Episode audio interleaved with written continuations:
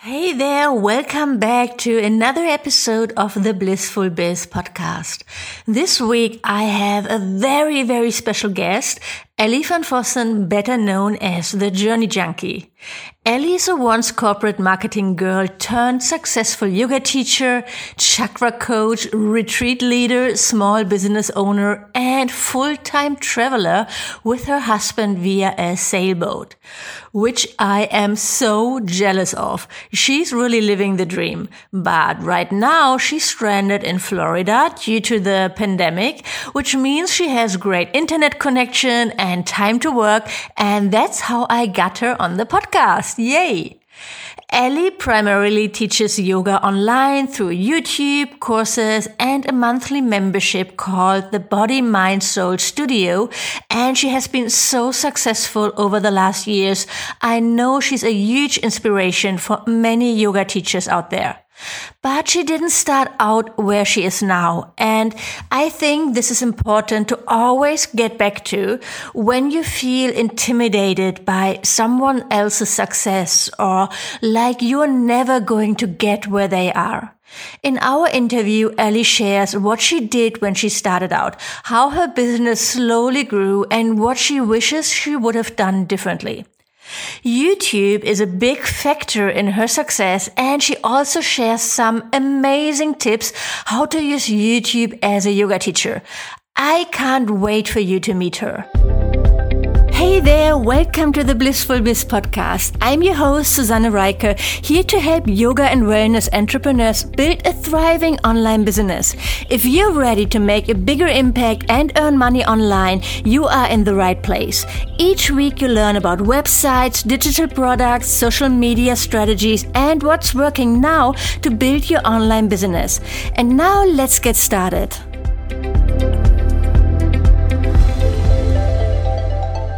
Hi there, Ellie. It's so nice to have you here. Welcome to the Blissful Biz podcast. Hi, thank you for having me.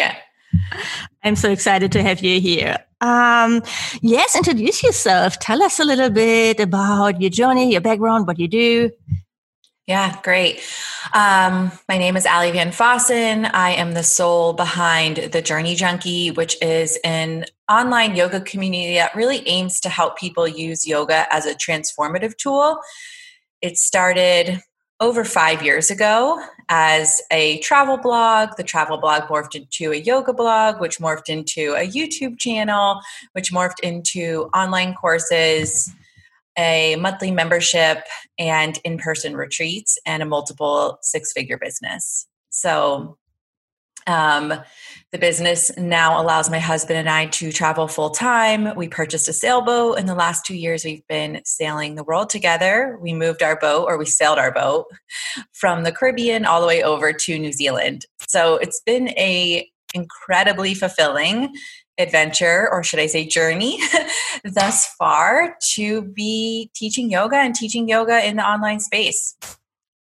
You are such an inspiration. I mean, I use your examples or landing pages or what you do in my um, courses all the time.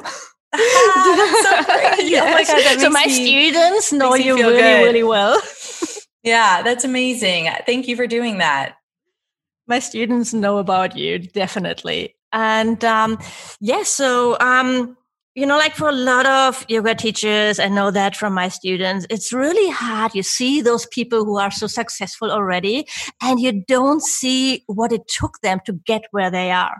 And then they feel, oh my God, I'm never going to be able to do what she is doing. And um, who would want to buy my course or do my yoga video training? Because there's so much, there's so many amazing um, things already out there.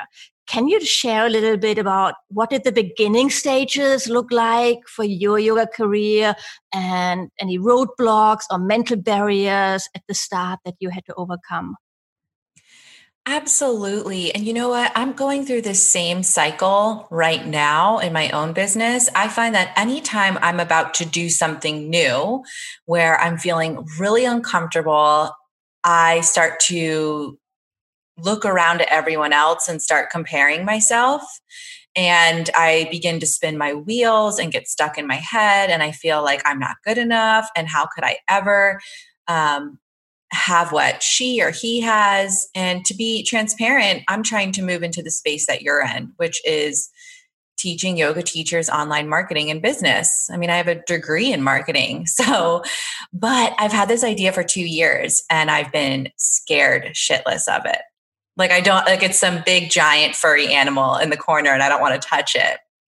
And finally, I feel like I'm snapping out of that daze of comparison and not feeling good enough. And you know, last night I made a list of everyone who's in the online yoga marketing space, and there's only like 10 people that I actually know of.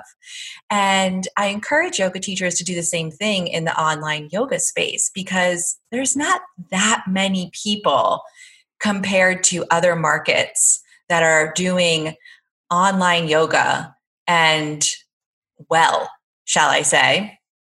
And so there's so much room. Like the pie can expand infinitely. But when i look at some other markets like teaching online market online marketing just as it is you know there's hundreds of voices in that space. And i don't know how you feel about that suzanne but i think our space has so much more room to grow. And also just like a yoga studio there's tons of teachers on the schedule and everyone's going to have that favorite teacher I was just speaking to my mom about her yoga studio, and she's like, Oh, I don't go to her class because I don't like her teaching style, but I go to her class and her class. And that's the same situation online. People are going to be attracted to your voice, your teaching style, your cadence, your rhythm, and they're going to want to come back for more. And we all know consistency builds rapport, it builds trust. And so over time, you create that connection, you create that trust, you build from the ground up. You have to online, which is the hard part. And, um, but then your people are ready. They're ready for more. They want something more than a YouTube class with a bunch of ads on it. And they want something that's been thoughtfully crafted with a lot of intention. And that's the stuff you pay for or you charge for and people pay for it. So um, new people, I want you to know those feelings for me personally don't go away. Those feelings of fear, those feelings of not being good enough, of comparison. I believe what happens through the process is you, just like in yoga, you start to develop more awareness around them. Like, oh, here's that feeling again, here's that thought again. And you develop tools to move through them a little bit quicker than three years ago. Yeah. Mm-hmm. Yes, I love that. Oh my God, you're going to be amazing teaching marketing. I love it. Uh, I think you. it's great that there are more people offering it. And then, you know, like the more people see this kind of offers, they're more, um, they become open to it, to working with someone. And then they find someone that they can relate with and that, you know, so that they can connect with.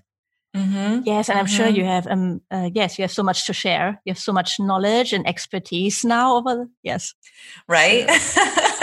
so that's why I'm like, okay, it's time to share it with other people in a business marketing capacity, um, while still delivering yoga to people from the comfort of their home. Yeah, that's great. Mm-hmm. Um, so when you get started, how did you find your niche and decide what offerings to create? Yeah, so niching down, you know, I've really struggled with that in my business and I think that's where I'm now hitting a roadblock is I've notoriously or historically created content for every type of yoga practitioner and I think because I got started 5 years ago, I was able to do that. There wasn't as many people in the online space yet, but now it is more competitive and you really do need to think about who you are serving and that is the way I'll be pivoting in the future is being much more intentional with who it is I'm serving, right?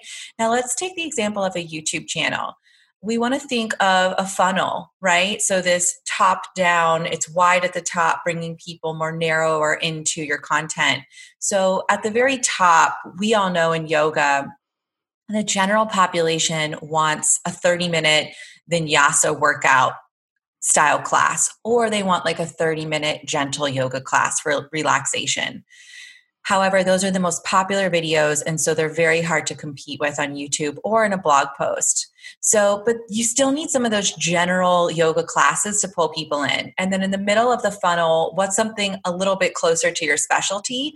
And at the bottom of the funnel, you'll be creating videos that are very niched. So, if you specialize in restorative yoga or a certain type of meditation or pranayama technique, that would be your narrowest your narrowest scope of classes, but that's where you would be putting a content upgrade or a freebie or a lead gen and trying to bring them into some kind of free challenge or whatever you have to offer, and then eventually selling them on your niched down course. I think it's taken me a long time to understand in the online world that, and not even just in the online world, the regular world too, people buy things to solve their problems. And I was just listening, to a podcast and they said, you know, if you had knee issues, you wouldn't go to a general practitioner doctor. You would find someone who specializes in the knee or on the knee. Um, and so, same, same, right?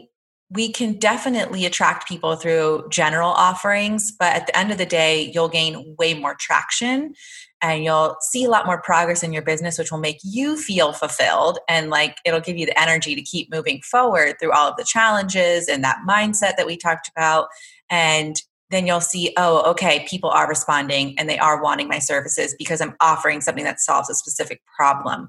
So I'm struggling with that, Suzanne, of pivoting my business and finding a way to make it more niche and really take people on that customer journey Whereas the past few years, I've been more like, here's a bunch of yoga. And that's worked, but I think it's the compilation of being online for over five years and, you know, SEO building and just popularity and views building on YouTube.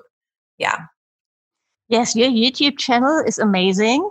And I think you shared before that it's like a big factor of your success Mm-hmm. that you started really creating really high quality free yoga videos and before you ever thought about selling something, right? Oh, yeah. I was making YouTube videos for at least two years before I had the inclination and the guts to charge someone for my services. But yeah, YouTube was an amazing tool, and it still is an amazing tool for yoga teachers, meditation teachers, pranayama teachers um, to build their exposure. Yeah, to gain more exposure and build a community.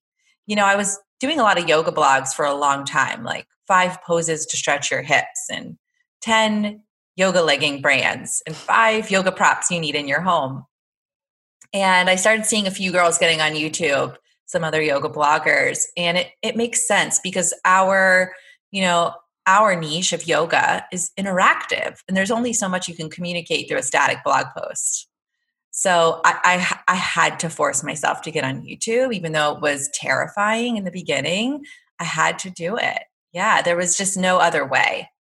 So interesting because you sound i mean obviously you look so confident now in your videos so people think oh for her it's easy right but of course it wasn't in the beginning when you just got started and you didn't know about what equipment you needed and all those stuff how to even get it up mm-hmm. there mm-hmm. yeah and it still isn't easy sometimes sometimes i'm just not in that teaching flow and my husband and i will film over and over again the intro. Like it'll take me seven cuts to do a two minute intro. And sometimes we'll film halfway through the class and I'll just say, cut, this sucks. Like my cues suck. I'm not into this. I'm not present. And we'll have to film it all over again. So I still have those moments on camera where I'm feeling really misaligned and I'm I or or we'll finish a class and I'll be like, so here's here's a really some really good advice, you guys you have to take imperfect action. And I heard once from Brooke Castillo, and she has got a podcast and she's a life coach that she does B minus work.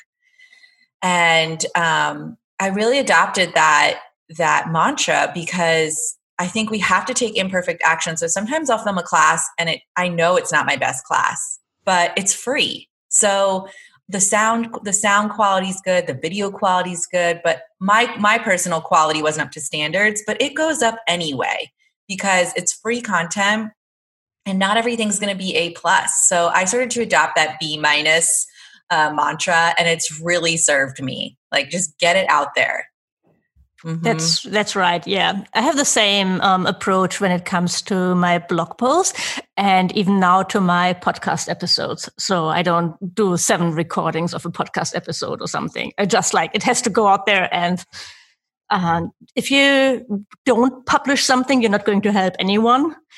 But no. even and B minus, it might be B minus for you, but it's probably not for anyone doing the class or watching it or listening it.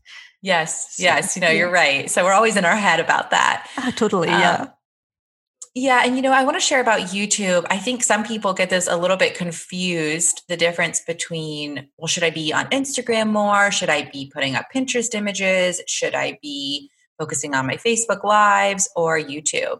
And I think what we all need to really understand and make a clear distinction between is that Instagram and Facebook are a social media platform, whereas Pinterest and YouTube run off search engine optimization. So people can literally search and find you, whereas in Instagram, you're really just hoping for the best case scenario, right? I mean, maybe you'll have an algorithm match and you'll go a little bit viral with a post, or someone will click on a hashtag and you're served up first, but it's pretty at random. Whereas you can be very intentional with how you're titling your videos, the text you're putting in the descriptions, everything can be very intentional so that your shares on Pinterest or YouTube, but for us, really YouTube specifically, they're going to just continue to gain traction and gain more views over time. The content never goes away. It's this amazing content library you're creating that is searchable. So, and also remember, Google owns YouTube. So, your search results for your videos also show up on the homepage of YouTube or on Google when they're searching for you. So I really want to push yoga teachers to stop focusing so much on Instagram or even Facebook. It's important to have a presence, but honestly, I've been off Instagram for almost six months now as the recording of this podcast because I'm just over it. I feel like I it's a time sucker for me. I find myself comparing myself. So I'm really head down focusing on what's working in my business right now and it's not Instagram to try and get someone to click out of that app is like trying to break them out of a fort because Instagram has designed it to be so incredibly beautiful and visually appealing that to get someone to actually click out of Instagram and go to what you're offering is very difficult. But when they're typing in and searching for an exact problem into Google, help me with my knee pain, yoga to help knee pain, let's just use that example if you title your stuff correctly, it's going to show up in the search results and you don't have to do anything, right? So I really want yoga teachers to remember that and start focusing on those platforms that are searchable. That's such a good point. Mm-hmm. So, yeah, let's make this actionable. So, when you are were a new yoga teacher and wanting to start a YouTube channel, um, so yeah, what would you do? What's your roadmap? yeah. So uh, let's make this actionable and keep it also simple. I'm a big fan of clarity. So, number one, I would do my best to invest in a camera that doesn't have a max on recording time certain most cameras stop recording at 30 minutes and most of you i imagine will be recording yourself so i used to record myself and i would put a buddha statue on my mat to focus the camera on the Buddha. And I would hit, you know, record, run over, move the Buddha out of the way, and sit down and start. And I would have a timer kind of in the background just so I could see how long my class was going. But could you imagine if my camera stopped at 30 minutes and I had to be aware of that and I'm in a difficult pose? Now I have to make this overlay cut. As you might know, Suzanne, that's such a pain in the butt. So, number one tip is find a camera that has unlimited recording time. And I can send you some, Suzanne. I have them and a list. Oh, that would be amazing. Let's create a little freebie. yeah, yeah, I can send you a list. Um, those cameras are going to be a little bit more expensive, but listen, you're going to get that return on investment. Investing in yourself and your business is so important. And it's something that I've had to reckon with multiple times, but anytime I do it, it's come back tenfold. So you're going to need a camera that has unlimited recording time. You're also going to want to have a mic, a lapel mic. Okay, so something that hooks onto your body because In the beginning, we used to use a mic that attached to the camera. But if the camera's way back there and you're in child's pose and your head is down, I used to shout from my child's pose, but child's pose is supposed to be calming. but the only way for the microphone to hear me in like downward dog or child's pose or shavasana was to shout. So we had that for a few months in our first videos, and then we invested in a, a lapel mic. So that's going to hook onto you and your outfit, and um, then be very cognizant of what's maybe rubbing on that microphone because that will screw your audio real quick.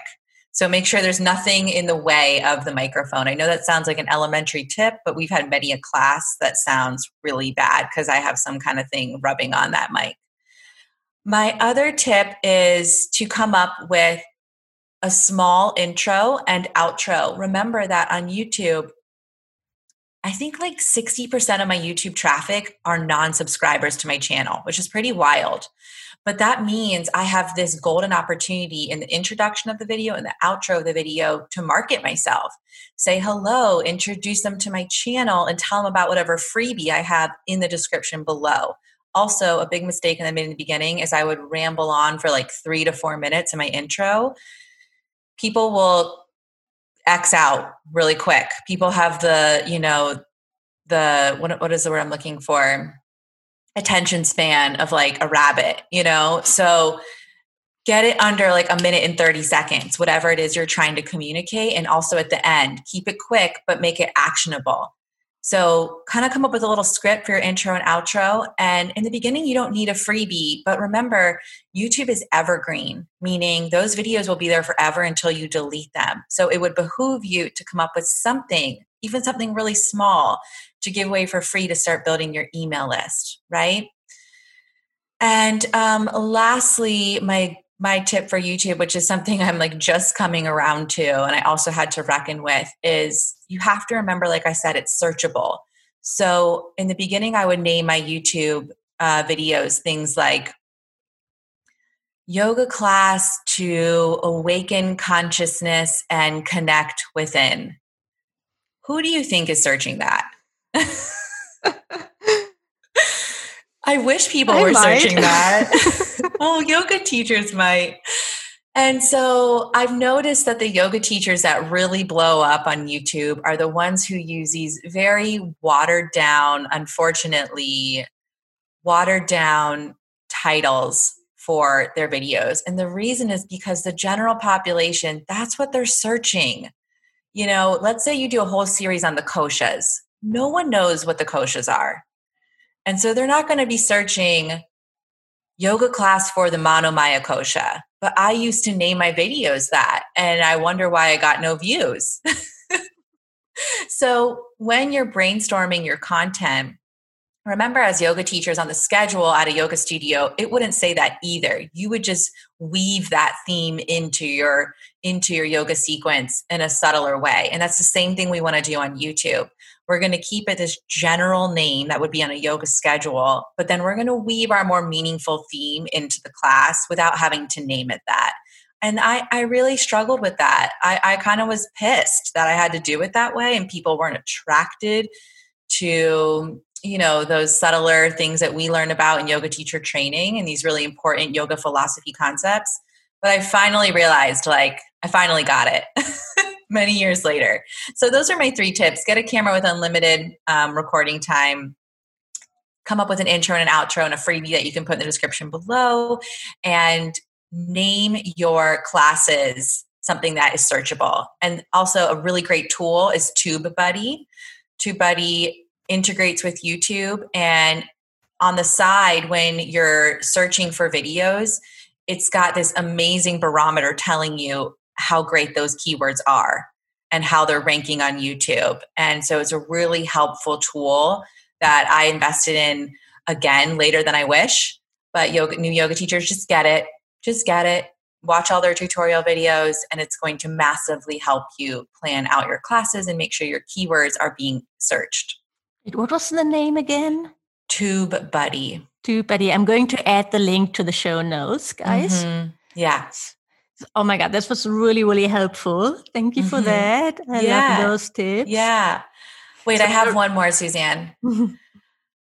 uh, yoga challenges, which I know you use challenges quite a bit. Um, challenges are what really built my YouTube channel in the beginning, and they're what really built my email list. So, using mini challenges, three to five days, maybe doing one a year or one, you know, two a year if you're feeling really motivated, one every quarter. Um, but those will build your channel. And remember, if it's a challenge, make a freebie connected to it get give give them a reason to sign up like oh you get a calendar or you get a little workbook to go along with this challenge and you got to get it in the description below and give me your email in return you know? So this is an exchange here. So challenges really help build it. And now i mean our last challenge was like 3 years ago. We filmed it and we still use it. We still run ads to it. So that kind of content is evergreen. And when you put in the work in the beginning it's going to support your business for years after. No, challenge can be a great freebie. Yeah. I use it to um, launch courses really. And I think it works really well for online courses as well. To launch it is what I teach my students in my mm-hmm. program. Yeah. And, and I did the same for some of my challenges. They were lead ins to course launches, but then the challenge stayed live on my YouTube channel just as a way to continue building my email list and community. So you do the challenge on YouTube, not you don't I don't know, send it out by email every single day or how does it work? So so I've done both. I've done now I don't put it on YouTube. It's with um, JW Player I use. I used to use Vimeo, but I now use JW Player as my private video streaming service. So now I send it out via email and it's more exclusive. Like you have to be signed up to get the videos. But in the beginning, because I wanted I didn't want to double my workload and create videos for a private challenge and videos for my YouTube channel, I would publish, let's say it was a 7-day challenge and I did this with my chakra challenge years ago. I would publish that video on that morning when the email went out. And so it was live, been going live for 7 days. And then right after the challenge ended, we launched my BMS Detox 21 day yoga course. And it worked like gold. And then the great part is that challenge stayed up and we continue to use it. But that was when I was trying to build. So I think it's a really good tactic to build to not make it so exclusive in the beginning, but you drip it out over the span of the challenge as that challenge goes live. Yeah. No, that's amazing. I mean, I love, love, love, love that you had so much success with your programs. And I mean, you have how many online courses? Two or one, or and a membership, right? Mm-hmm. I have two, and the first one was my signature one, and we launched it three times, and uh, each time it made around 70k in sales, and it's an open cart, closed cart model. So those were that was not an evergreen course. The other course is more of a power yoga program and um, around a 50K launch, and that's more evergreen. And now we're really trying to tweak that evergreen. It's not as successful as we'd like it to be. So we want that to become a passive revenue stream. So I'm working on building out a really nice funnel that brings them towards that offer.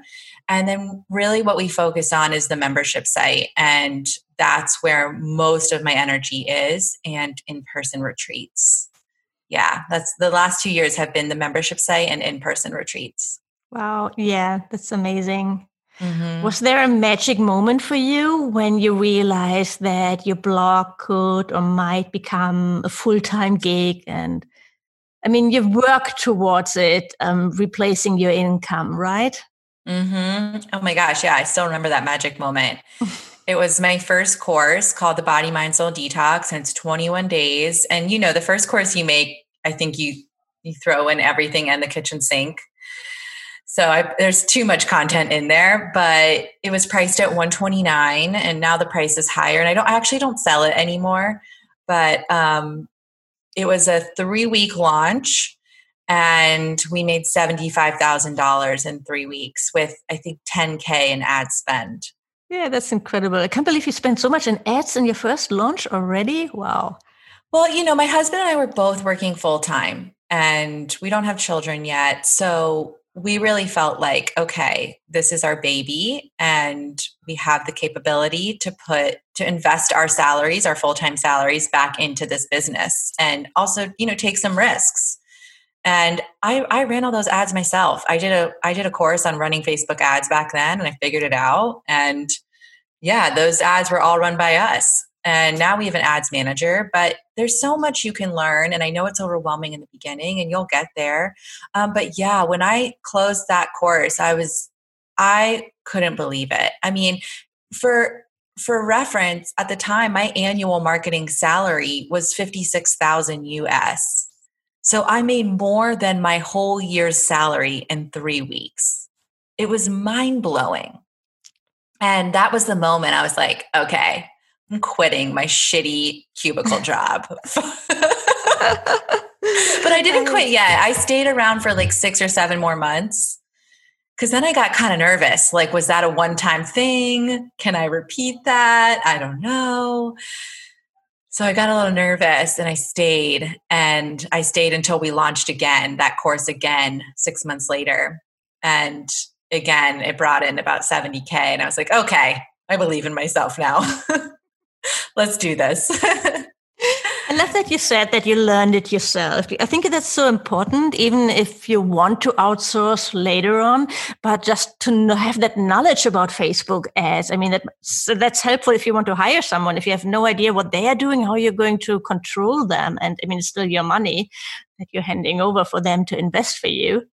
That is such so. a good point because when she sends me those reports, I know what those reports are saying. And when we're talking ad strategy, I know what she's talking about. So I do think, and you know, I'm sure many people here know, or you do, Amy Porterfield. She talks a lot about Facebook ads in some of her podcasts and how she highly recommends that you run them yourself first. Because just like you said, you won't know what they're talking about and you won't know if that Facebook ads manager is doing a good job because it's really a, foreign world. So it is something that there's a high learning curve. But once you do it once, you know the lingo, you know the terminology, and you won't feel like, okay, what is this person I just hired talking about? Yes, and it's the same with, I don't know, with your website. I don't think everybody has to build their own website, but you have to know a little bit your way around it. I mean, I heard from yoga teachers that their boyfriend doing their website, then they left and they didn't even have the login data. So Oh yeah, oh, that's oh, a yeah. nightmare. Yeah, that that is a huge nightmare. I totally agree with you. I do I do think you need to have a working knowledge of what's happening in your business for that scenario. If someone leaves and walks away, it's yours. So have a working knowledge. Yeah, keep control without being controlling. oh my God, the, it's always like we have to be so much. uh, you know, that is the hardest part about being online. And I still struggle with it. There's so many places that you can gain exposure and be seen and share your message. And um, it can become all consuming in that aspect. So it's, it's, I really want to, you know, communicate to yoga teachers getting online try and focus on one channel.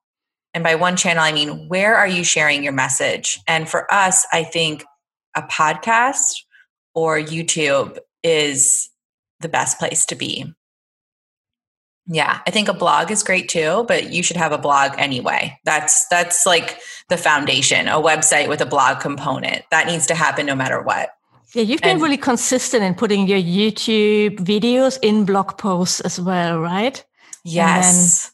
the week, you know, we've come out with a weekly YouTube video pretty much for the last three years. I've taken a few breaks here and there. And that YouTube video always gets embedded into a blog post that has a Pinterest image. And you know, you guys, I've gone through seasons where I'm like, ugh, I can't bring myself to make a Pinterest image. And so, like, 10 classes will get published without a Pinterest image. It's okay. Like, it, the world will not fall down. Just move forward move forward, keep making progress, keep making mistakes, you know, fail forward. You can't be perfect. What is most important? For me, what is most important is that I'm building consistency and trust with my YouTube community. And so the YouTube video is more important, even sometimes, than the blog post. But yes, you're right. We always have a blog post that goes live with that video. And so when I send out my weekly newsletter to my email list, I'm not sending them to YouTube. I'm sending them the link to my blog post where the video is embedded because it's important that we really build this trust like, hey, this is me online, this is my space. And then you can just click to expand the YouTube video. I don't want to send you to the YouTube page. That's really distracting. There's tons of stuff going on on the YouTube page. And if you don't have a website and you want to just get started with YouTube, do that and then get your website up. So it's okay to work backwards. Yes, you just have to get started. And I think consistency is really, really key as well. I mean, I have the same. I've just been blogging now for nearly three years every single week. And now since January with the podcast. Yeah, so it's it's it's kind of a promise to myself and to my audience that I'm mm-hmm. there, that I'm present and it's like you showing up for your yoga class on the schedule. you can't you can't keep getting a sub every week you'll get fired and the people will be really let down that come to rely on you as their yoga teacher. It's the same thing in the online world. Yes, that's a good point. That's a really good comparison. Mm-hmm. So, do you have any um, productivity ships, tips, ships that you can share with we us? We do own a ship. Her name is Alfie, uh, our sailboat. Okay, so productivity, yes. And I actually got these from my husband because he used to be in construction as a project manager. And some really great tips from him are choose only three things to accomplish every day and prioritize those three things in order of importance. And then get a planner. I've really been loving the Boss Babe planner. I don't know if you follow them on Instagram, but they're two girls and they just came out with a planner. And what I love about it is A, it's a 90 day planner, which is smart on them. It's a really great way to have reoccurring revenue. Um, but it's a daily planner and it has these are my top three goals. And then beneath it, it has to dos. And what I do every day is I write my top three things that if I could get those three things done, I would finish my day and feel really whole, really fulfilled, really proud. Um, and then on the to do list, I write out everything else that needs to get done in my business, literally everything. I mean, if, if, if it's too much, I'll say see Asana project, you know? And as the days go by, if I get those three things done, when I'm writing out my to do list for the next day, I look at that like sub to do list from the day before and say, okay, from that list, what are the next three things? but then I transfer that list over and rewrite it all over again the next day. I still so, do everything on paper. I do everything on mm. paper. Yeah. I still have a Google Calendar, but of course.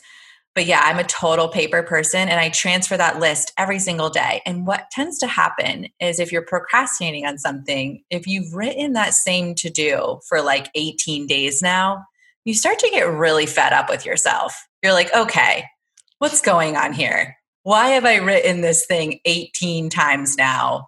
Let's just get this shit over with. And so that's what's happening for me. Something I keep putting on the back burner. Once I've rewritten it so many times, I'm like, okay, I can't stand this anymore. We're going to get this done today. And so, three things, choose three things. I'm still a paper girl. I love the Boss Babe planner. And um, you know, it's also really important for me to take breaks during the day. When you're working from home and staring at your computer all day, I have to go for walks.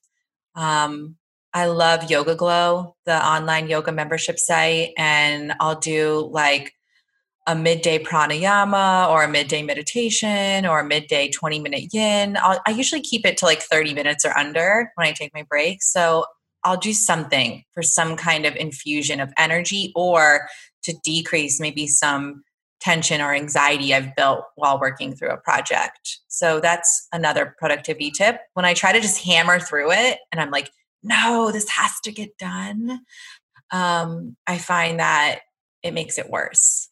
Yes, you can do that for a day, but then you feel so much worse the next day. That's what mm-hmm. my experience. If I or if I work really really late, then yeah, I get nothing done the next day. So what's the point? Mm-hmm. Mm-hmm. So but I yes. mean, yeah, I've been working in advertising for years with so many crazy long nights and weekends. I don't want to do that to myself anymore. Now that I'm working for myself, I'm a much better boss to myself. Yes. Yeah. And you know, the nights that I do stay up late, like maybe I'll stay up till like 11. And then, of course, my personality is that then my head is spinning with marketing ideas. And so if I don't fall asleep till like, I don't know, 12 30, 1 in the morning, I give myself grace and I let myself sleep in the next day because I'm my own boss. you know? So I wake up at like nine and I don't start till 10. And yeah, it's not a great cycle to be in, but I also am pretty compassionate with myself in that way. And I used to not be. I used to be like a very dictator like like you stayed up late. You have to get up early and be tired. And i realized like wait a minute. I built my own life. I'm my own boss. I don't have to be anywhere. And i like live in pajamas and yoga leggings. So, yeah but living on the boat must be really forcing you to to unplug i mean obviously when you with the internet connection missing. And yeah, that's probably, I have all my life in Asana, but that wouldn't work. That was already a nightmare when I was on my camper van trip. You're going to have to go to paper. Yes, exactly. yeah, living on the boat has been uh, absolutely beautiful and life changing. Being that disconnected. And it's funny because this whole COVID 19 um, social distancing, stay at home. I keep seeing all these memes like when your life was the exact same before the pandemic and that's that's me and my husband because the last 2 years we've been socially distancing. Um, and we'll go quite a long time like without talking to other people or seeing other people. We're just not leaving the boat if we're in a really remote anchorage and we have all the groceries we need. Um, I mean, we'll just swim around the boat for like a week and hang out on the boat and lounge and read and work and listen to podcasts. So my life was very socially distanced already and isolated. So I kind of had like a training on how to handle all this. Um, but no, the boat has been incredible. And, but just like everything, we need balance. So we're trying to do it half of the year and then find a home here in Florida for the other half and have a little bit more feel a little bit more rooted. That's a beautiful plan. Yes, that's a beautiful plan. I know how that feels like to be rooted again. I'm quite happy that I have my apartment now in Germany too. It's so nice to have your stuff and to be able to like do a yoga class and sprawl out and have props everywhere and have your kitchen. I mean, it's just nice. It's so yes. nice. Mm-hmm. Ah, yes. So thank you so much for your time today. You're really and sharing welcome. your story and your expertise. Is there anything I should have asked but didn't? Um, I'm looking at my notes. You know, the one thing I also want to share with yoga teachers before we go is to think about, and this is something I see you're doing in your business, and I'm just now coming around to it, but really focusing on the journey of a customer that would be working with you and how are you building that relationship with them you know, for you, you've got this free Facebook group, and then you have a membership site, and then you have a signature course, and I see now you kind of have a mastermind slash slash coaching program. Mm-hmm. Yeah. So when your customer comes into your, you know, your sphere of the online world, they have a way to keep working with you and progressing with you and building that relationship. And as such, their business is going to grow too. Well, let's think about our yoga students and the journey we're taking them on what is that journey? And for a long time, I've been ignoring carving out what my customer's journey is. And I've been creating just kind of one off offerings. And so if I could tell my younger self, you know, five, six years ago when I got started, one thing, it would be that like map out just a very loose journey of where what you want to create in maybe the next decade or five years of your business five to 10 years of your business, right? And where do you see them going and how do you see them progressing with you as a yoga student or whatever whatever you're going to be offering online. So that's that's just a little tip I want to share with you and dream big. Like make that 10-year plan. Are you leading them into 200 hour yoga teacher trainings? Are you leading them into retreats? Are you leading them into some kind of life transformation mastermind because you're also a life coach and you're incorporating yoga into that too? Um, but really be more intentional and allow yourself to take time to vision and get out of the business so you can work on the business. And I know a lot of people say that, and I'm always like, yeah, yeah, whatever. I have to make a Pinterest image. I need to write an email. I need to film a yoga class. But it is so important that you sign up for workshops and you're part of communities like Suzanne's and you're in a cohort of people that are helping you vision about your business because it's really easy to get caught up in the tasks and think like okay i'm making progress but eventually you've got to zoom out and really look at your business through a bigger lens and think about that journey you want to be taking people through which is only going to grow your business and your personal journey. So that's my last my last parting message. I love that i love that. No that's beautifully said so thank you yeah yeah um, thanks for having me this is wonderful so where can people go to learn more about you thejourneyjunkie.com. And that's also my YouTube handle and my Instagram handle. However, listening to your recent podcast about how you should name your business, I will be rebranding my business by the end of the year, probably to ellievanvossen.com. Ooh, I love it. yeah, I'm, t- I'm, I'm, a, I've outgrown my alias, the journey junkie. Um, so it'll be re- it'll redirect though. thejourneyjunkie.com is where you can find everything about me and what i offer. That's great. So thank you. Um, this You're has welcome. been a really amazing conversation. Um, well i'll add all the links to the show notes and thank you for listening. Yeah thanks for being here everyone. Nice to meet you Oh my God, I love doing this interview Ellie is such a huge inspiration and she's doing an amazing job. Like, insanely amazing. I hope you enjoyed this episode as much as I did, and I talk to you again next week. Until then, have a great day.